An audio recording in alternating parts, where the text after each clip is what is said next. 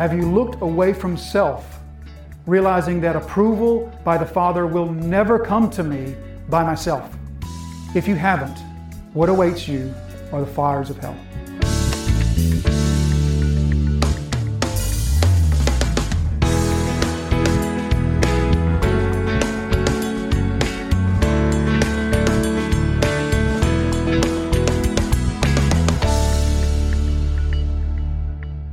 Starting to see, I think, the connection. Okay? There's this acceptance, approval, and love of God that we so deeply, desperately need. And we know we need it. And faith as the contact point between the God who seeks to redeem and the sinner in need of redemption, that contact point is what then transfers to us by faith the love, the acceptance, and the approval that we so desperately need. So this only works if we have this right understanding of God. This only works if we see God as one who desires to give us his approval, as one who wants to give us his acceptance, who wants to give us his love. None of this works if in your heart you think of God as not wanting to give you his approval. If you think of God as one who is not quick to be gracious, quick to be merciful, quick to be loving, if that's how you think of God, then all the grace in the world won't bring you to the place that you see your approval in the approval of another.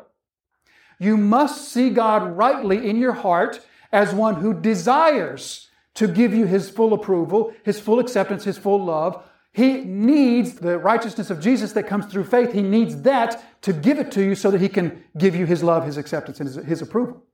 Which is why being made alive to God was necessary. Because when we were dead to God, we didn't see Him rightly. We didn't see Him as compassionate and loving. We saw Him as vindictive and judgmental only.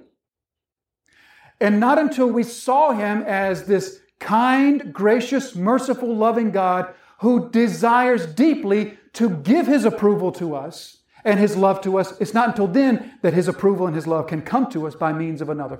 There's so many places I, I thought of where, where could I illustrate this from the scriptures? Where could I illustrate this right view of God that sees God as a God who deeply desires to give his approval to lost sinners. Well, I thought of Zephaniah 3, verse 17. The Lord your God is in your midst, a mighty one who will save. He will rejoice over you with gladness. He will quiet you by his love. He will exult over you with loud singing.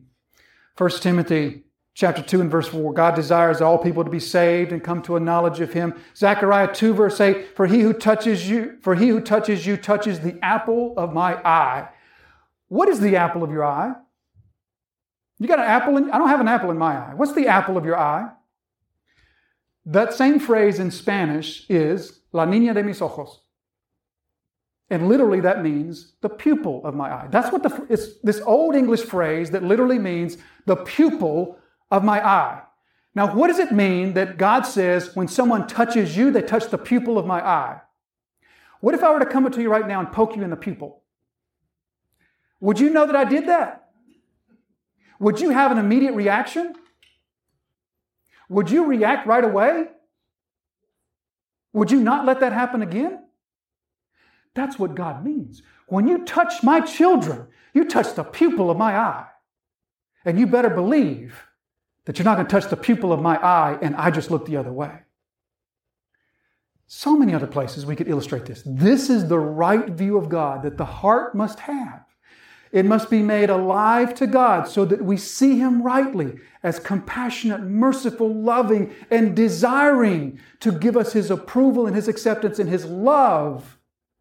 But He needs our sin problem to be taken care of before He can do that. So, this faith is something that the scriptures see as, as absolutely foundational, right? But if we were to search the pages of the scriptures in search of a definition for faith, you know that nowhere in the scriptures do we find a definition of faith. We might think of Hebrews 11:6. That kind of gets at the but not really. Nowhere in scripture is there just a pure dictionary type definition of faith. But instead the scriptures do something far better. The scriptures give us vivid examples of what saving faith looks like. Vivid word pictures of what saving faith looks like. And we can take all those and put them together and actually come up with, I think, a far more precise understanding of what saving faith looks like. And so there's lots of these, but I, I picked, I think, five of the most common, the five of the, what probably are the most important images in Scripture that say to us, this is the picture, this is the biblical picture of what saving faith looks like. And so the first one for us to see is biblical, the first biblical picture of saving faith is the picture of the fearful, dying person looking and finding life in the look. The beleaguered, the dying, the sick, the fearful, looking and finding life in the look. This comes to us from places like John 3, where Jesus, speaking there of the bronze serpent from Numbers 21, remember we talked about that a few months back, and they looked upon the serpent and lived, and Jesus says, That serpent is me.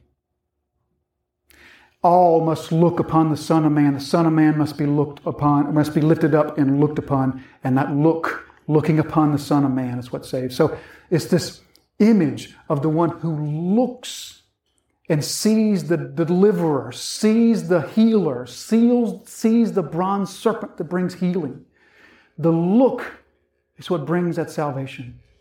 There's many parallels to this that we can see in Scripture. Isaiah 45 and 20, 22, turn to me and be saved, for I am God and there is no other. We see other, other parallels as well of looking. So this is this picture of looking to one, looking to him. Faith looks to Jesus and sees the one who takes away the deadly sin. Or, or, think of John, behold the Lamb of God who takes away the sin of the world. Another biblical picture of saving faith is, is the picture of the empty hand receiving. The empty hand receiving. John chapter 1 and verse 11 and 12. But to all who did receive him, who believed in his name, he gave the right to become children of God. So there's this, there's this image here, this picture of, of a hand holding out this empty hand and just receiving. Or we see the same sort of picture, Colossians 2 and verse 6, as you receive the Lord Jesus Christ, so also walk with him. Uh, the, the saving faith looks to Jesus and sees Jesus as the giver of all things. Another biblical picture of saving faith is, is the picture of the hungry and thirsty person eating and drinking. The starving person, the person thirsting to death, eating and drinking and being given life in the food and being given life in the water. Many places that we see this, John 6, verse 35, Jesus said to them, I am the bread of life. Whoever comes to me shall not hunger. Whoever believes in me shall never thirst. John 60, John 7, I'm sorry, John 6, verse 50 and 51, John 7, John 8, John 11. It's a popular picture in John's gospel. Also, the manna. There's so many other places that we see that the picture of saving faith is this picture of the, the one who's hungering to death, thirsting to death, and receiving life by means of the flesh and the blood of Jesus. So, saving faith looks to Jesus and sees Jesus as the provider of all things, the great provider. Another biblical picture of saving faith we see is the, is the picture of the hunted criminal or the endangered person, the endangered soul who finds refuge and safety in Jesus. They find Jesus as this strong and willing protector. Think of the Psalter as, as God is our, our fortress, our rock, and our salvation. Or, uh, or Martin Luther, a mighty fortress is our God, a, a bulwark never failing. This picture that you run to Jesus. You see in Jesus your fortress, your safety, your refuge. This comes from the cities of refuge from the Old Testament. You remember the, the cities of refuge there. Or think of Mark chapter 4. Mark chapter 4 is a picture of the opposite. It's the picture of those who had opportunity to have saving faith but didn't have it, at least not yet. Mark chapter 4, Jesus speaks to the storm, peace be still. And he turns to his disciples and says, Why don't you have faith? So that's a picture of faith that wasn't had. They didn't see Jesus as their refuge. They didn't see Jesus as their rescuer. Saving faith looks to Jesus and sees him as our refuge, our fortress, our uh, salvation. Uh, lastly, the biblical picture of saving faith sometimes is the picture of the weary and burdened person casting their heavy burden upon him. Mark 11, come to me, all ye who are weak and heavy laden, Cast your cares upon me. 1 Peter 5, cast your anxieties on me, for I care for you. So there's this picture that Jesus is the one who says, Cast your burden upon me. Cast it upon me. I want your burden. give it to me. So saving faith looks to Jesus and sees him as the great burden barrier. So we begin to put all these together. And we got a number of pieces. And, and all this is working towards a goal. This isn't just sort of random thoughts in case you thought it was. All of this is working towards a focused goal. And the focus goal is this to give us a vivid picture of saving faith. We don't want a vivid picture of unsaving faith. We don't want to just be satisfied with mental agreement. We want to see what saving faith looks like. So, what's the commonality? There's a couple of commonalities that we're seeing. First is the commonality of this. In all those biblical pictures, as well as what we talked about earlier about the heart that deeply needs the approval, the acceptance, and the love of the Father. All this is shaping for us a picture, number one, of a deep felt need, of a perceived need, of a perception. There's a realization I'm missing something. There's something that I don't have. And that something is not optional. That something is the deepest felt need of my life. All of those biblical pictures have that in common. The one dying from hunger, the one dying from thirst, the accused convict who's running to the city of refuge, the one with the heavy burden that he can't carry. Think of Pilgrim's Progress. If you've read Pilgrim's Progress, that is that's the most vivid illustration of this because the whole premise of the book is the main character Christian who has this burden that he just can't bear. He's got to get this burden off. So there's this common theme that there's this felt need, there's this soul perception that there's something that I absolutely have to have and I don't have it. And the second commonality is this is the direction of the faith. The direction always turns away from self and always towards Christ. All those pictures are the same. All of them are turning the faith focus away from self and turning it toward Christ. So this is starting to develop for us. It's starting to sort of flesh out this picture of what biblical, saving, genuine, true faith looks like. It's this real felt need, and that felt need looks to Jesus and looks away from self. Think about the Philippian jailer.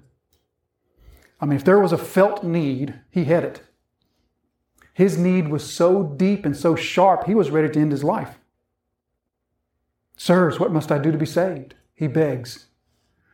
Believe upon the Lord Jesus, and you will be saved and your household. So there's this looking to Jesus, seeing my need, rightly seeing Jesus as the contact point, through which the love, acceptance, and approval of the Father comes to us. So, sort of in a nutshell, here we go with what I'm offering as kind of a definition. Saving faith is the, the sinner having been made alive to a right view of God and self. So, God has acted upon the heart so that we lose the misperceptions of God as this unloving, hateful God. We lose those and we gain the right perception that He's a loving, compassionate God. And we have a right view of self, seeing in ourself this deep need for His acceptance and approval. The redeemed sinner perceives, joyfully surrenders, surrenders to, and lives in the deeply needed acceptance and approval of the Father that is rightly deserved by another, capital A. The acceptance, the approval, and the love is deserved by Jesus yet it is perceived, joyfully surrendered to, and lived in as it's freely given to the sinner. And this delves into next week, but rightly understood, saving faith frees the sinner from thoughts of guilt and disappointment in self and binds the redeemed sinner to God with a bond that rejects all boasting in self and necessitates boasting in the Lord. That's part of next week right there. So our question is have you perceived within yourself your need for the Father to approve of you and to accept you? Have you looked to Jesus and seen the great provider, the great rescuer? Have you looked away from self, realizing that approval by the Father will never come to me by myself? If you haven't, what awaits you are the fires of hell.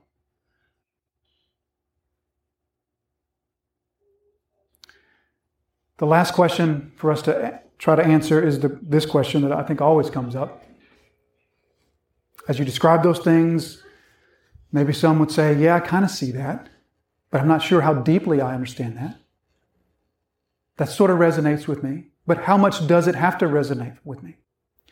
So let me finish with just a story that I'm going to take from Robert Lewis Dabney. Robert Lewis Dabney was a 19th century theologian he actually fought in the Civil War in the Stonewall. He was actually Stonewall Jackson's uh, chaplain. But he writes this story. I'm going to take it from him and I'm going to kind of modify it a little bit.